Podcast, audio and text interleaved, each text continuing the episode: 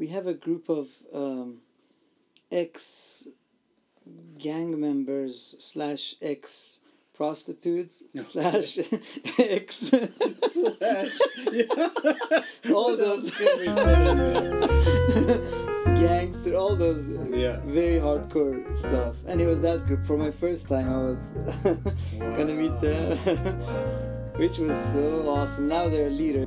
Yeah, underground church.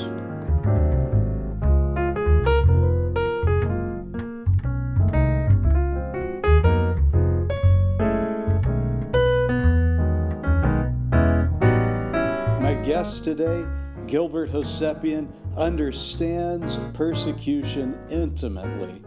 He's lived through it. Welcome to Story Shaped. I'm Matt Price. Several people have asked me where they can find this podcast. You can search for it on Google or anywhere podcasts are available iTunes, Spotify, SoundCloud. It's all over the web. Just search Story Shaped with Matt Price. When you find it, subscribe for free so you can receive new episodes.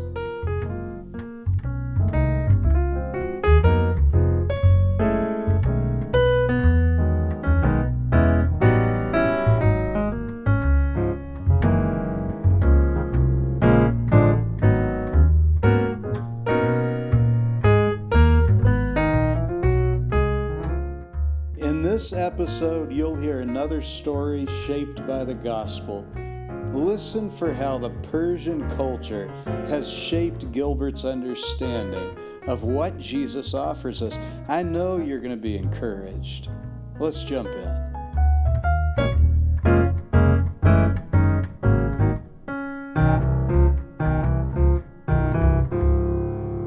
So, Gilbert, so glad to have this time with you, and thanks for making time for this. Why don't you take us back to where does your story begin? Well, I am 42 now, but 42 years ago, I was born in Iran. And my dad, who was Armenian, uh, lived in Iran and was doing ministry, was a pastor. Dad was one of the very first believers who started a church. So I was born and raised in the church, literally, we lived in the church. At that time, when I was born, it was before revolution, before Khomeini came. So the government did have did not have any problem with churches or believers.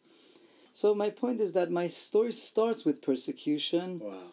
and I was born and raised in a persecuted church, in a persecuted family.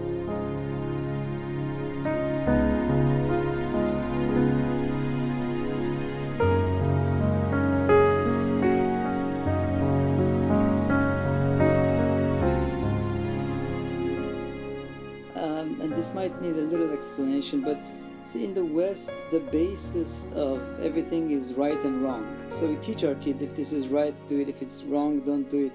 But in Middle East, where I was born and raised until I was 22, the basis of everything in life is shame and honor. So if it's shameful, don't do it.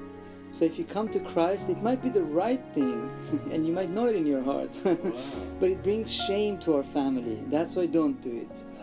So something is honorable, do it. It might be wrong, but still do it. That's why persecuting Christians from Islamic perspective uh, point of view was not necessarily what they wanted to do, but it was an honor. In fact, I I don't want to preach on this, but I believe the New Testament is all about shame and honor. Hmm. In fact, Jesus, because we have in, in that context, in that region in the Middle East, um, if you are an important person and if you go to someone's house, you're honoring them. So, Matt, you are a very important person, Pastor Matt Price. So, if you come to my house, in my culture, you are honoring me. Yeah. But in the West, It's if you come to my house, around. it's the other way around. But in Middle East, if you want to honor me, you have to come to my house. So Jesus was going to sinners' house, which could be the reason that Pharisees or so many other religious leaders were not understanding that they are not worthy of honor. What are you doing? Right. Which could be the reason that Revelations 3:20 says, "I knock the door. If you open, I will come in, and I will eat with you." That's the ultimate honor to partake. So everything in the Middle East was revolving around shame and honor. After a revolution, um, the persecution turned from people to people and government. I see. And it was harder because the government now had uh, permission to take people and put them into prison, which a couple of people did, or being tortured, which many did, or even killed, which many also were killed and And martyred. being Armenian versus being Persian in that context, everyone was being treated the same at that point. Well, Armenians in Iran were actually respected Okay. uh, because Persians loved Armenians. They were saying Armenians are honest. Mm-hmm. That's the main thing that they loved. And Armenians were very artistic overall, which is the reason that 400 years ago the king of Iran went to Armenia and brought some Armenians to Iran to enhance the country. But uh, those Armenians, like my dad, or some others that later went into ministry, that were kind of sharing the gospel with Muslims, they hated those Armenians I because see. not only they are Armenians and they are Christians, but now they are changing our people into I see. And of course, they wouldn't look at it as a evangelism. It was No, it was a threat. yeah, it was a threat. Exactly. So that's my childhood that I uh, watched my dad going into interrogations, coming back. Some fam- family members, like my uncle who went to prison, it was a short time, though, only two months, not three months. But so many others, longer, like 10 years or some other amount of time. So many people would be fired. Um, so many would be beaten by, by their own parents. Uh, so to me, persecution was normal. And in the Bible also, I read the Bible. And And I saw normal that. there. it was super normal. and this is interesting, but because I didn't get out of Iran for a long time, I thought everywhere in the world is like that. And we didn't have Google or Right. internet or nothing. so I thought this makes sense. Jesus says you have to sign up for this. If you want to follow me, Right. these things will happen to you.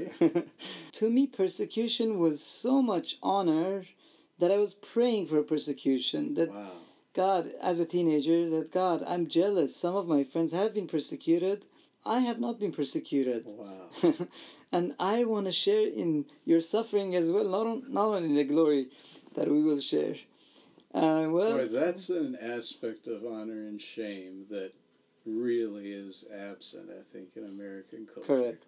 And I can't say there was a specific time and a date and an hour that I became Christian, even though I prayed that prayer when I was Sure. 14 years old, but I didn't step into Christianity or Christ. I slided into Christ. because in our house there were Bible studies all the time, prayer meetings, everything. And of course, the church also grew. By the time I was 17 years old, we had maybe 1,000 uh, members in the whole church in Iran, and so many people had come into ministry. Yeah, you, you said, of course, you prayed that prayer when you were 14, but was that just. How, how did that happen, Gil? Yeah, it was a youth conference that we were there, and I considered myself a believer. Sure. And I was reading the Bible, worshiping, singing, playing. But then I remembered uh, the guest speaker uh, shared a message, and it was about repentance, and it was about the weight of sin. For the first time in my life, I felt that I'm a sinner. Mm. Always I knew that I was a sinner, Mm. but this time I realized, Mm. I felt it. Yes. And then I said, God, I'm a sinner. I, st- I started to cry. And uh, my brother was there. I'm like, Joseph, I'm a sinner. I have to repent. I thought I had repented, but I, but I feel like a sinner. Then he's like, okay, go forward and why don't you give your heart to Christ? Would you say that it was like becoming aware of your shame? I think it was becoming aware of my shame and sin and not being able to follow Christ. Not being able to follow Christ in the sense that you were aware that I can't do this on my own. I know what I ought to do. I know what I should do. I've already even been doing some of those things, but but doing those things is not what has made me right with God. Exactly. So that's where my story begins. And because I saw many people go to prison or being killed, uh, I always um, would pray this prayer. I would talk to God, saying, God, I am a weak person. I can't take pain. So Mm. if they persecute me, if they torture me, I will deny you. I'm sorry, I can't take pain. I'll, I'll repent and I apologize later, but I can't do that. and I truly thought that I can't, but of course the time came later Right. that I did not. I, I knew you would probably get to that part of your story, or I was going to tell you to get to that part of your story because it was uh, memorable and inspiring to me when I first heard you tell it that you, you had prayed for persecution, which is a strange thing, I think, for a lot of us in the West to even understand. And in fact, you did have that honor. Yes. Uh, you were persecuted.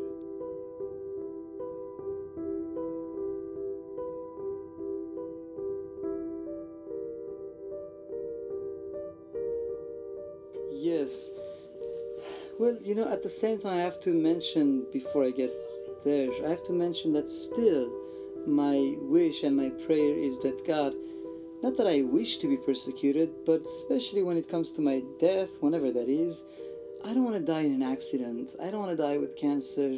If there's an opportunity, God, please, I want to be martyred. And I want to die in a way that my death also would glorify you and would cause the church to grow, would inspire, would motivate people, would do something, some type of ministry, even the death. You're saying even today you Yes. have that desire. Yes, I still Amazing. yeah, it could be maybe because I've been born and raised with shame and honor, and everything revolves around that. And I want to honor my God, the one who has saved me, even with my death. I uh, once heard the story of an old evangelist in America, traveling evangelist, who um, who died on a platform, on a stage, preaching the gospel. Uh, died of a heart attack, but nevertheless died doing what Hmm. God had called him to do. And that that has always been inspiring to me. That wow, wouldn't it be amazing to die knowing what God called you to live, you know, to do with your life? But I've never gotten to the point of of desiring is challenging. Yes, and there's pain involved. But once again, I think it helps when the perspective changes into honor. Right, it does. It's I mean, amazing. uh, so many people um, think that we have a green card, we have a green light to do some sinning because God is love and not only mercy but grace, and we can repent and He will forgive. But once again, in the perspective and the context of shame and honor, it's completely different. And that's how I view it that this God who had uh, no sin became sin for me and died for me and honored me wow. and saved me. Now, not only I want to live holy and as pure as possible to glorify Him, not only I want to do ministry and do whatever He has called me to do, but also with my death I want to honor Him. So all of a sudden it changes, the It perspective changes. Right, I see that. So the persecution that you experienced, tell us about that. Yeah, when I was 17 years old, my dad left the house and did not come back for 12 days. And uh, every time he would go into interrogation, he would come back maybe a day later, a couple of hours later, and most of the times they would let us know that dad is being interrogate, interrogated. Um, but this time, no one let us know anything, and for 12 days we couldn't find him. So he was being interrogated by Constantly. the government. Yes, yes, constantly, at least once a month.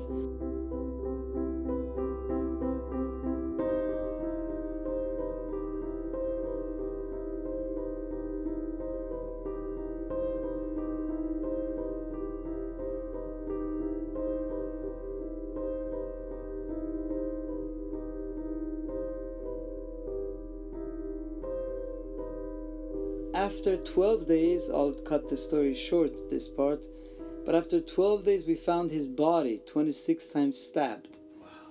Yes, and unfortunately, I saw the body and it uh, had a very, very bad impact on my life for the first couple of months. I was the whole family. We were uh, destroyed. Mm. It was so bad. I mean, extremely hard. Not only I lost my father in persecution, but also um, there was this um, this how do you say the government was not done with us. The pressure was continuing. They were playing with our minds. Some people from the government would come to our house and would say uh, this guy that guy those two those brothers they are the ones that did this and they are working with us. These are spies in your church. And so many things that were happening to play with our minds or sometimes they would go the government people would go to my brother's uh, school and they would say hey your dad has sent us to pick you up uh, maybe two weeks after my dad's martyrdom. To a point that we had some believers that would uh, come and take my brother to school every day so that nothing bad would happen. My mom was in fear. So fear was one of the worst things that happened there and sadness to the max because Sure. that is not there anymore. And of course i didn't have a chance to say bye to my dad. Right. and even though i knew that my dad's wish and desire was to be martyred also and he would constantly say that actually. And he would say i have one life. I don't want to lose this life anywhere. I want to lose it for jesus. And god answered that prayer. So, which is the reason that i never had questions about why this happened because i knew why right. because he was a believer Yeah. and jesus said things will happen to believers Right. and i know things might happen to me or any other believer Right. no question of course that's what the bible says we follow jesus not only the resurrection but a couple of days prior to that there's a crucifixion as well that's the full christianity Yes. there's cross and resurrection but uh, regardless of uh, not having any doubt not uh, being angry at god or anything like that i was extremely sad and not depressed but extremely down.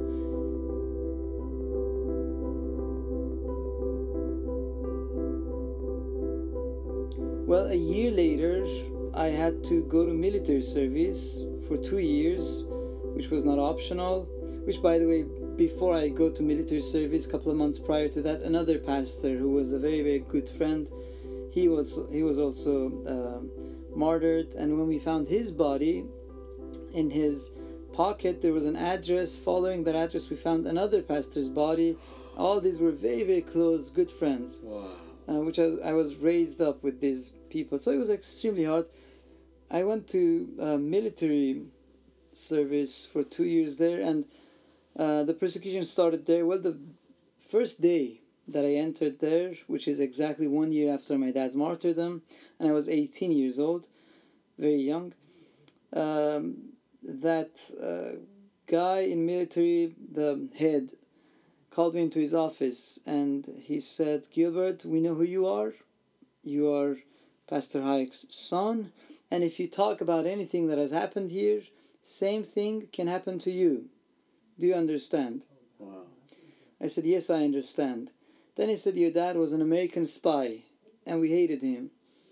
I said, He was not an American spy. He was a man of God. He had nothing to do with America. And he started to beat me right there. That was the first physical uh, persecution that happened. Wow. Well, fortunately or unfortunately, I don't know, but it was not the last one. and God answered my prayers. um, but I remember even at that time when I was being beaten, um, even though I was in pain and I was belittled and humiliated, just and he, was in front of people because he took me outside and he continued the beating. But at the same time, I was feeling, yes, this is it. I am honoring God with this. God is being honored, and I am being honored because this is nothing compared to what Jesus went through for me. And I'm going through this for Him. Thank you, Jesus, for this opportunity. Well, these opportunities continued to happen. Even And- while you were serving in the military. yes. It's amazing to me. And again, I think probably because of my Western perspective or mindset. But when they choose to, say, go into the American military service, that talk about honor, that is such a, a Mm. place of honor. that it changes how a person might be treated. They may gain great respect among their family or their neighbors because of that choice. Uh, but I guess in your case, it wasn't necessarily a choice. No, it was not a choice. It was obligation. Exactly. And if it was a choice, I definitely would not choose that. yeah, yeah, that's true. I would not serve a country who has killed Sure, my dad. Of course, right. So And- you're forced into serving in this military. yes, for two and years. persecuted on top of that. Yes. And the bad thing is, I mean, what caused me to have a very hard time was once again fear. Because uh, in the military in Iran, they are allowed to. I mean, 10 people, 10 soldiers a year can die Wow. out of an accident or. Because when we would run and they would Yeah. want to train us, they would shoot oh, at our see. feet, next to our feet, and sometimes they would hit someone oh, and they would Oh, die. And it's okay; they can kill ten people. That is crazy. yes, Wow. and that's what the guy told me. He's like, "You might be one of those ten if you talk about Jesus and if you talk about your dad and what happened to him." And this was a, a representative in the military? Yes. Oh my Yes. goodness. and i you know i loved jesus so much and i had seen so many good things from him not only in the bible that we see but also in the lives of so many people so many radical muslims who became radical christians i had seen so many things that in my life changed so many sins that completely changed recovered and i had seen god's power and his love and i'm a very logical guy and i loved studying knowing about this jesus not just not just because my dad is a pastor or was a pastor uh, i want to follow jesus. No i want to know why i want to follow him. So Right. even historically in, in any way i realized that this jesus was Yes. a true man god Right. who lived a holy life and died on the cross and was resurrected. So I am sure that he will come back, and I'm sure that there is a heaven and I have a home. So it was very clear to me. That's why my point of saying all this was that I could not just be silent and say nothing Right, right. when I see so many Muslims around me are going to hell, Yeah. and I'm in the middle with them and serving with them. So 24 7 we were together. So accidentally or intentionally, sometimes I would share the gospel with them and I would get into trouble. But also, the persecution was rising because of that. I was beaten many, many, many times. A couple of times it was in front of the house group church. We had a, Wow. a 15 member underground church there. And uh, in front of them, so many times I was beaten. I was bruised. The whole upper body part was bruised. They put me in prison for altogether um, approximately two and a half to three months. I don't remember exactly, but it was almost yeah that much, and it was very very short time. It's too short to even mention it, but it was definitely very hard because I didn't know what will happen. Will they kill me in prison? Uh, will I get out of prison? Will it be 10 years like so many others? And sometimes in the prison, they would not give me food for a couple of days. They were saying you're najes, means unclean. You're unclean because you're Christian. So you can't eat with us. And based on that shame and honor thing, it's a shame if Right. an unclean person eats with a clean Muslim, in quotation mark. So that's why it was extremely hard. It was not easy. I don't want to ease the pain. It was very, very hard because so many things happened. And um, for example, this one time I was supposed to um, be on this street with my gun, and we were in front of the car standing there like policemen, and um, we wouldn't do anything. We, ju- we would just stay there, stand there for eight hours, which was a waste of time completely. so tiring, so boring.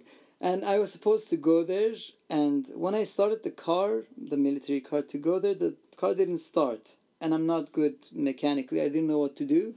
So I called my boss, I'm like, this car doesn't work. He's like, it's okay, I'll send your friend. His name was Jafar. He's like, I'll send Jafar to go there. Uh, by the time we fix your car. So Jafar, my friend, who had a six months old baby also, um, he went there and stood there, and I just sat there for 15, 20 minutes. After 20 minutes, I started the car and it worked. I'm like, yeah, it works, so I can go there. So he's like, okay, I'll let Jafar know with walkie talkies or whatever it's called that Gilbert will come and will replace you. As I was going there, of course, the military cars, we had those, what is it called? Yeah, radio. The radio, yeah. We could hear from the radio that someone that was standing next to Jafar uh, was shouting, saying, They killed him, Jafar is dead, they killed him, they killed him. By the time I went there, Jafar, who was standing on my place, at my spot, uh, was killed. A random guy had come and had shot Jafar, and Jafar was dead.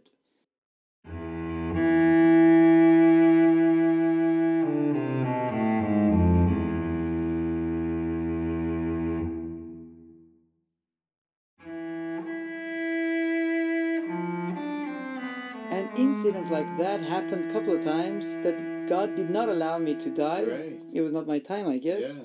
But I knew what the story behind is. They want to kill me to say, oh, the accident happened, Mm. something happened, but it was supposed to be me. Mm. And that's why fear, uh, a lot of fear went into me. Not necessarily because of my death, because not that I'm not afraid of death, but I was, I'm not that afraid Right, of right, death. right. But I was afraid of my family, that Mm. my mom and my brothers and my sister, they are still going through pain. And it's been only a year that my dad has been martyred. And I don't want to die so that I would add to their pain, Right. which is the reason that I never shared anything to my uh, mom or family What you were members. Yeah. Uh, so because of that, when the head mullah of Mashhad, which is the most religious city in Iran, and they purposely put me in Mashhad for two years of service. Mm. When the head mullah of Mashhad called me into his office, he said, um, "I will kill you myself if you share about Jesus once again, and you have to sign this paper to say that I will never talk about Jesus." And over there, both I was afraid and very fearful. Also, I was um, thinking that I don't want to die for my family. That's why I signed that paper.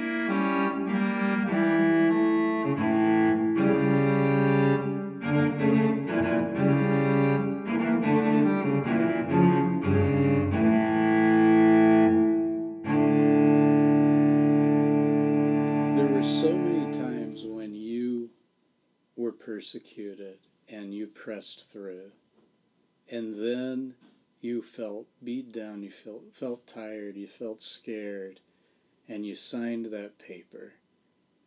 How did you feel when you did that? I felt like a loser.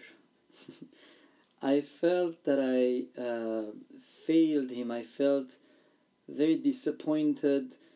Not that I was a legalist at all, but a little bit of legalism. We have that in all of us. Sure. And in a way, I thought that God is also disappointed because I did that. Of course, I had to remember some other stories like Peter or so many others that they also um, Denied. denied, but at the same time, they were used later. Absolutely. And um, in a way, I had to always force myself not to look backwards to look at what I had done, which was denying him, which was signing the paper. Um, so I was trying to focus in future. yeah. Say, okay, that passed. I can't do anything about the past, but I can do something about future. Yes, and is that's also an aspect of the gospel that God's mercy allows for us to respond that way when we have when we failed to live up to His calling. Um, that's not the end of the story for us. Yes, and that is the good news. Right. Uh, That's uh, one of the reasons that I love God. Not only He's a God of mercy, but God of grace. Yes. I love this description that mercy is the bad thing that I deserve but I don't get. Grace is the good thing that I don't deserve but I get. Ah, it's beautiful. Yes. And yes, that. so I had to always look forward Right. to uh, to see what God will do through me later, and this has passed. And of course, I would repent, and sometimes out of uh, I don't know maybe childlikeness, I would go and share the gospel in a very unwise way. For example, after signing that paper, when I went to the taxi, I shared the gospel with the taxi driver, which usually you shouldn't do because so many of the taxi drivers are the spies and Mm. government people and stuff like that. Uh, but once again, it was not with the right motive. And also, I I feel that especially that two years that I was in persecution, it was a learning experience for me. I was uh, very young in my age and in my faith. I was only 18, 19 years old. I was still not mature in my faith, I would say, even though I was sharing the gospel, even though I was doing ministry and all of that, but still, it was not as mature as now. Of course, it's been Sure. many, many years. So I, I feel that it was a school that I was learning. Right. And I would understand, I now understand so many people that they feel so bad about themselves and they think that this is life right now. And I have to always remember myself, how, that's how I felt, and I have to kind of expand the view that this is now, but ooh, there's so much more in future. Hmm. So that helped me uh, so much to look to the future, not to the past, not even the present. You talk about uh, doing like evangelism, for instance, almost out of spite or out of revenge, maybe for the wrong reasons. And I assume that had to be motivated partly out of anger and uh, resentment, maybe hatred towards those who were your enemies.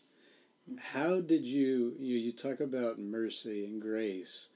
And I know forgiveness is a big part of your story because I've heard some of the beautiful music that you have produced about forgiveness. Tell us, how did you come to figure out how, how do you forgive those that were your enemies? Yeah. You know, some people would say forgiveness is hard. I would disagree. Forgiveness and forgiving someone is impossible. Mm. it's not even hard. Mm. At least in my case, it was impossible. And uh, I felt in the beginning that I don't want to forgive because they are not worthy of forgiveness. Someone said not forgiving is like drinking a poison, hoping the other person will die. and that was my case. I wanted them to die, that's why I wouldn't forgive. But then I realized that I am dying. Mm. Spiritually, I'm not where I'm supposed to be. Even the motives that I have are not right. And praise the Lord, there's this one thing that I have which I love is writing, and I always write my emotions. I write my motives. Even Wow. now, every month, at least once a month, I write the things that I do and why I do, the things that I don't do and why I don't do, the things that I mm-hmm. should do. Right. All those things, I, I write my mind so that I would see my mind. Yeah. And over there, when I would write my mind, I'm like, oh, there's so many things that are wrong because the motives are wrong. Even the motives of my evangelism are wrong. And then emotionally, I'm not in the right place. And uh, spiritually, this is not where God wants me to be. So I knew it. It, it was uh, very obvious. So that writing helped you discover that you needed to forgive. Exactly, exactly that. I realized that I need to forgive, even though it is not my will, but uh, my life is not my will. I want His will to be Mm. done. Uh, so I started to pray, God, uh, I want to forgive, but I can't forgive. So I know it is your will, so enable me, do something. It, it needs a miracle, truly, because I can't. I don't want to say that the miracle happened overnight. It took a couple of months, but every day for, I don't know, hours probably, I would be in prayers, Wow. especially when in military service there was nothing else to do, so I had lots of free time. And when you talk about being in prayer for hours, I know for a lot of people in an American context, think, how can you pray for hours? There might be a perception that you're spending two hours in these beautifully eloquent Bible sounding prayers. When you say you know, you'd spend hours in prayer, what was that like? Well, in my case at least, um, every night for a couple of hours, I had to be alone by myself with a gun in my hand in the cold outside, guarding the place. So as a soldier, I needed to do that, and there was nothing else to do but pray. so maybe if I had another option, maybe I would watch a video or something. so, uh, first part was that. The second part is that um, because I was, and this is a privilege that not many people have, because I was born and raised in Iran in a persecuted church and family and a country, uh, we were always desperate for God's presence. Not not that we just needed, we were desperate, Mm. and that desperacy caused us to go into prayer. Mm. And that desperacy caused me from very early age to do um, discipline. That even though I'm not a morning person, but every morning um around five thirty I would wake up, and until six I would pray, and then I would go back to sleep for an hour or so. Wow. But I just wanted to show God that God, even though I'm not a morning person, and I did this since I was a teenager, so I was 14, 15 years old. Uh, God, you're the most important thing in my life. Wow. Even though I can't, it's very hard, but I would put a couple of alarms so that I wouldn't sleep, Yes. and I would be in prayer. It was a good practice Sure. that helped me to be able to be, I don't know, a man of prayer, I would Right. say. And prayer, of course, doesn't mean that you have to be on your knees and you have to definitely close your eyes or nothing Yes, like I that. Know, I know. Well, that's why I ask you because I know uh, uh, early on in my uh, life of faith, I assumed that prayer needed to sound a certain way or be Mm. done a certain way. And certainly we do learn to pray by listening to others pray. Uh, but I have found that uh, prayer is a, sometimes a meandering mix of thoughts and talking and Exactly. and just talking to the Lord about what I'm thinking about, what I'm seeing, what Exactly. I'm observing, what I need, what I all of those things Yes. mixed together. And in that, I mean, when we look at uh, prayer like that, we pray all the time. I mean, Mhm. it took 20 minutes for me to come here from where I was, and I prayed. Sure. So I was in the car driving and talking to my Savior. yes, That's yes, prayer. Yes, wonderful. So that uh, those prayers that were offered to God, all of them were centered in God. I want to forgive, but I can't. I truly hate them. Of course, when I see them, I hate them more. Mhm. When they beat me up, I hate them more. When they put me in prison, I just want to kill them. yeah, But I can't. So God, do something about it. I don't know. It's it's your job. It's your will. wow. It took a couple of months, but it came to a point that I could say that I have forgiven them, even though the hatred would come back, Mm-hmm. and I have to be extremely honest. Even after 25 years Mhm. from my dad's martyrdom, still those thoughts Mm-hmm. come back. Especially a couple of years ago, I was in another country. I don't know where I was, uh, but there was this guy that looked like one of those people that Mm. persecuted me so bad. And then as soon as I saw him, and this is maybe five, six years ago, I'm a grown man, but still I was afraid of that man. And he was the guest speaker for one of the guest speakers. I was the second guest speaker. Wow. So I was afraid. So he I- was even a believer. he was a believer, he was a minister of the gospel, but I was afraid, and he realized it. He came forward to talk to me. I was going back out of fear. I mean, psychologically, things affect you. Mm-hmm. Uh, and then he came to me, and even now when I say my, I have a goosebump, and he said, uh, "Why are you acting like this? You, you, look at me differently." And I started to cry. I'm like, "You look like some of those people that did all these bad things to me." And he said I was actually in charge of persecuting Christians in my country. Wow. And then I came to the Lord, and he actually got on his knees and he said, "Please forgive me. I'm Wow. sorry." It was one of those moments that helped me to, um, I don't know, visualize this forgiveness Right. as if this person has done it. Even Right. when um, I wanted to forgive, I, this might sound a little crazy, but I would put a um, chair and then in my own room by myself, I would talk to the person sitting on the chair in my imagination. Of course, there was Yeah. a person. Yeah. And I would say, hey, you did all these things to me. And then I would cry, I would shout on him, you did all these things. How could you? But I forgive you because Jesus forgave me. Wow.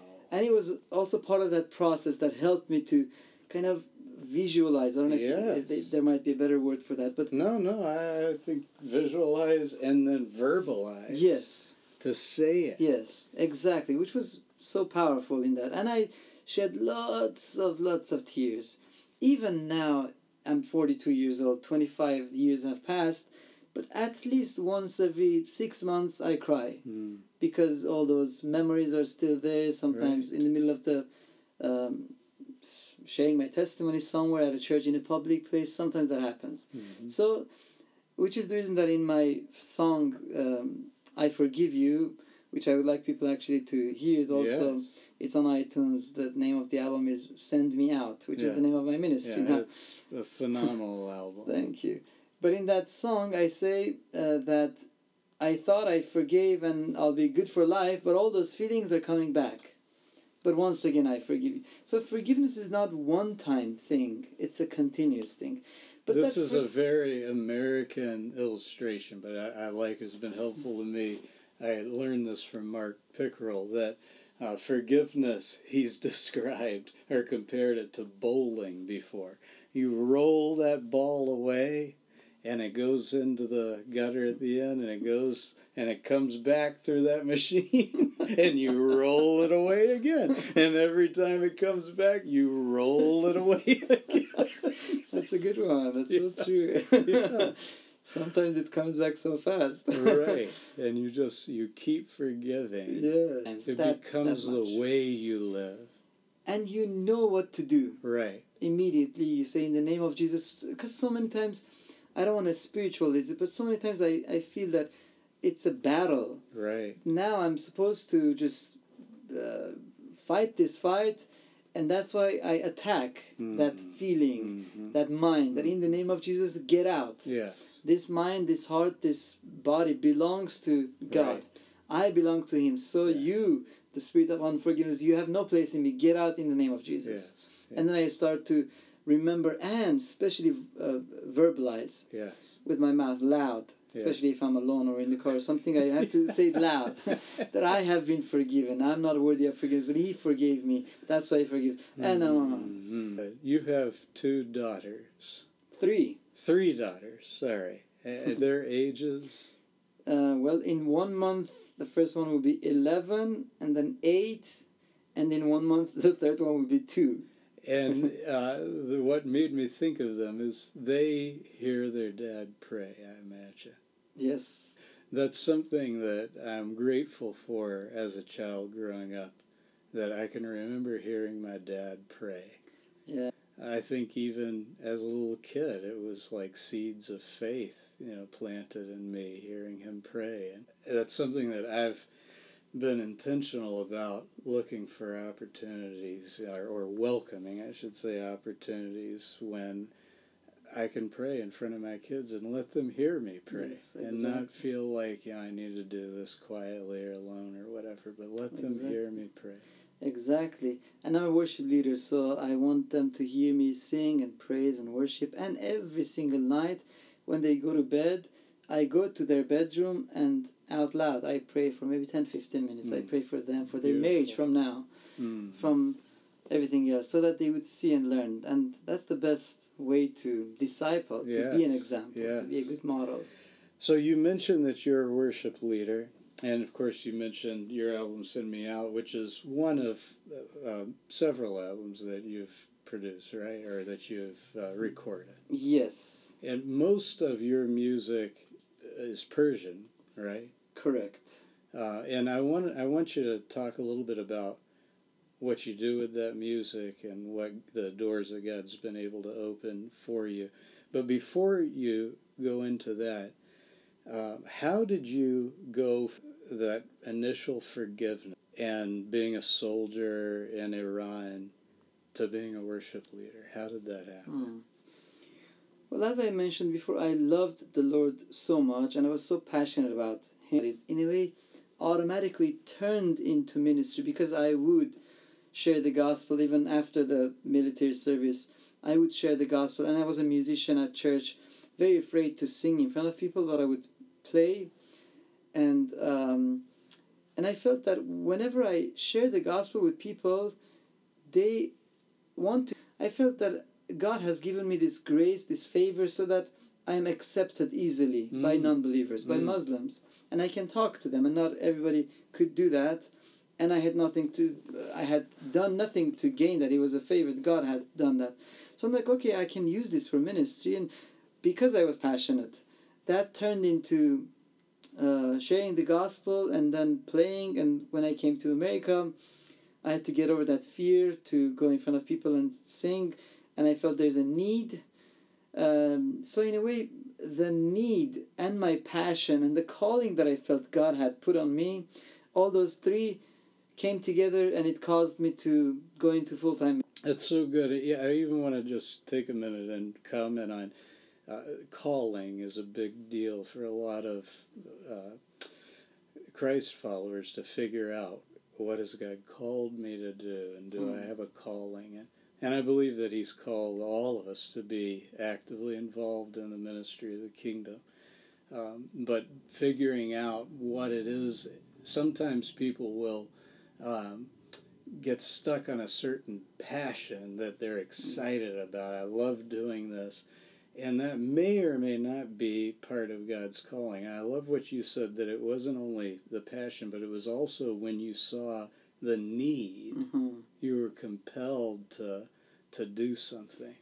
Uh, and I think that is a vital ingredient in knowing what's God calling you to do. Part of it is when you look around, what's something that you you just it burns in your bones, like Exactly. uh, Jeremiah talks about that you have to do something about. Exactly. Even now, for example, even though I'm a worship leader, the reason that in all these years I have not done worship because we have Tommy Walker, we have Alex, we have Jake, we have so many good worship leaders, and I'm like, okay, maybe I can be beneficial somewhere else. This is my home church, and I love my home church, but I can be beneficial somewhere Sure. else, and so that uh, need and passion and calling got together and caused me to be able to go into ministry and especially among iranians there are not many worship leaders Mm.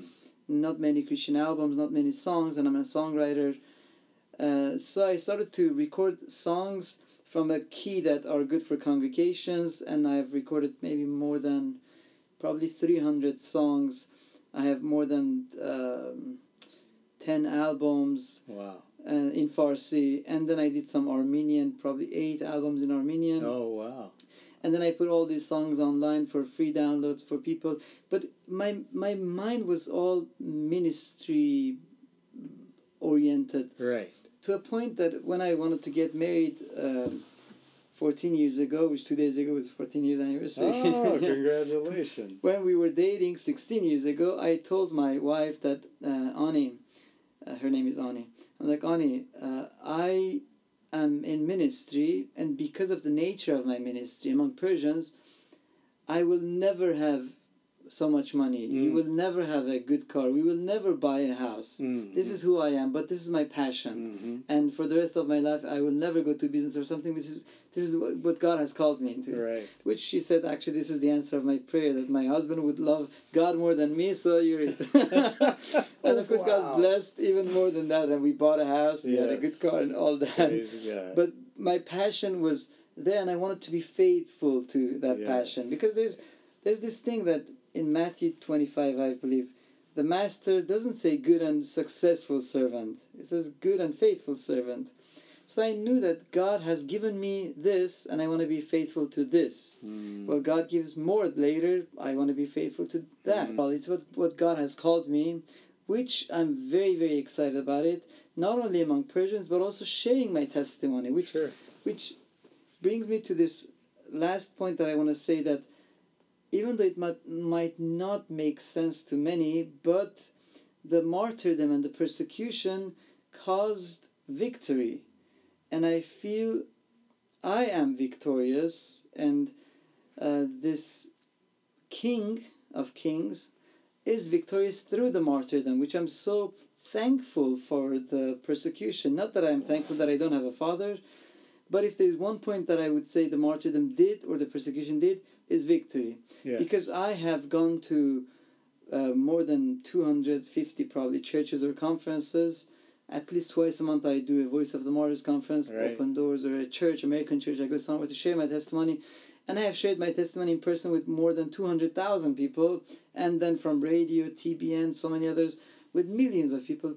So this is victory that yes. what was so painful now has caused um, glory to God. that's right. And I want to refer to this verse that I love, which is in a way the first prophecy, I believe, that in Genesis 3, it says that his heel will be bruised, but Satan's head will be crushed. That's and we see right. that we see this uh, in the cross. On the cross, a heel is bruised, that's Jesus, but through the cross, Satan's head is uh, A crushed. greater victory. Yes. Yeah. In in my case also even maybe in the first year or even years of the persecution and the martyrdoms, I would say that we lost. But now when I look at it I'm like, "Oh, we have not lost. I have not lost." Mm. In fact, that pain and that bruise has c- caused me to be victorious and to be able to crush Satan's head Yeah. by the grace of God. Amazing. I it reminds me of that hymn that we sing sometimes. Uh, this is our Father's world. You know Mm. that hymn?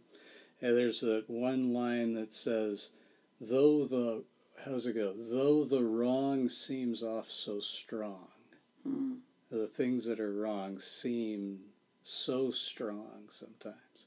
So it says, though the wrong seems off so strong, he is the victor yet Mm. he will have victory. And praise God that our God, the risen one, Mm-hmm. has had victory over the grave, and he can do with the wrong, he can do with the hurt, he can do with the pain more than we could ever imagine. He can he can bring victory out of those. Yes, I mean, the greater the test, greater the testimony. Wow. And my test turned into testimony, my misery turned into ministry. wow, I love it. So tell us about the ministry um, at present. You told about the 10 albums in Farsi, it is, and about eight albums in Ar- Armenian. Is Send Me Out uh, your only English yes. album? Okay. Uh, right now, I have one single. It's called "Wake Up," right, which I I, was going to mention that to you. I, which I wrote for church. it says "Church, wake, up." I know, church, wake up. Yeah, tell us about the um, where your music's going, where you're going these days, and then tell us a little bit about church, wake up, and and where Oh. that came from. Well, um, I have written lots of songs and I've recorded them, even though I have 10 Persian albums, which are 100 songs, but I have so many, probably 200 more songs that I've just put them online for free download, and we've had uh, tens of thousands of people from Iran Wow.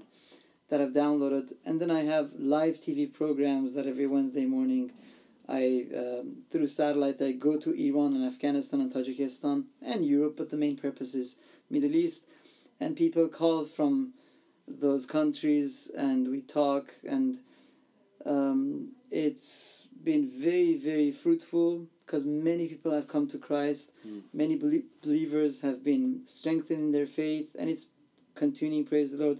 Every year I do one or two conferences where we bring underground church leaders to outside the country, which a month ago, or actually two weeks ago, I just came back from Turkey for that purpose.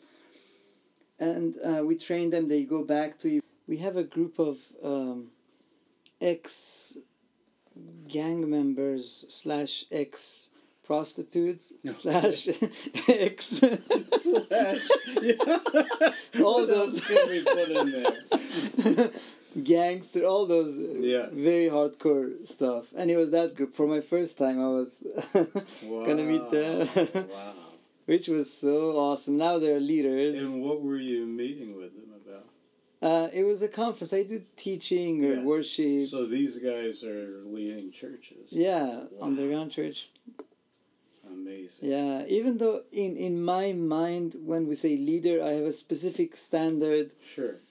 And when I look at these guys, most of them don't have. I mean, the guy has been saved for two years and now is a leader. right, right. so I feel they're not mature biblically, knowledge wise, they're not there. But as I was talking to the main leader, uh, it's a she, she was saying that we don't have anybody else. This is all we have. So and we don't need much of a knowledge. So I guess the things right. have changed, or maybe it's my background where I come from. But it was just powerful, so good. Tell me about uh, Wake Up. You know, one thing that still bothers me, and I don't want to be judgmental, but it bothers me still after 20 years being in America, is where the believers are spiritual. I mean, God gave everything, but then we don't want to give everything. we want to give so little. So I felt that America, and also I've traveled to Europe many times, at least four or five times a year, I do ministry in that part of the world as well. And I see believers in the West, generally speaking, they are very self centered. Everything is about me, I, what do I want? And that bothered me for so long. And a couple of years ago, uh, I just turned those thoughts into lyrics and a song uh, by the name of Wake Up. And I say, Church, wake up. And so many times the church and believers, by church I mean believers, they think or they uh, they speak of ministry as if it's a dream. That oh, brother Gilbert, I wish I would have time to pray. I wish I could do ministry. I, I wish I could share the gospel. I wish I would study the Bible. Why don't you do it? Mm. I don't understand. Oh, because I don't have time. Because I have to watch this TV program. Because I have to do the kid and all those good things. Even TV is not bad, but they're not priority. So it caused me to be in a way angry at church. the root Yeah. of the song is anger. Come on, church, wake up. right, right. It is an inspiring. and I, I have had the experience of being with uh, Christians in other parts of the world that will talk about the American church and the strength of the American believers, and the, they long to come and visit America and the churches here. Uh, and so often, I think, I wa- I want some Americans to come and see how you're living as a Christ follower in your situation. You inspire us. So I encourage anyone to find that song, Wake Up. Is it on iTunes? Uh, actually, in this couple of days, it will be put on iTunes. Wonderful. But the Send Me Out album, which is the name of the ministry also, uh, is there. This, these are the words from Wake Up that really struck me. Faith is not just believing in spite of evidence, faith is obeying in spite of consequence. Hmm. Woo. Those words will preach. Yep. Gilbert, thank you so much for your time It's an honor. uh, and letting uh, the ways that the gospel has shaped your story inspire us. Thank Thanks you. a lot. Every life tells a story. People's stories never get old. Wouldn't it be great to have your story shaped by the greatest story?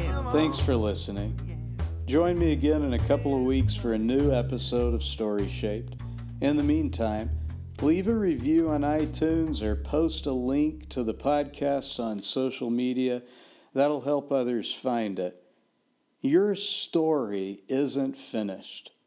Trust Jesus to be the author and the finisher of your faith, and your life story can still be shaped by the power of the gospel.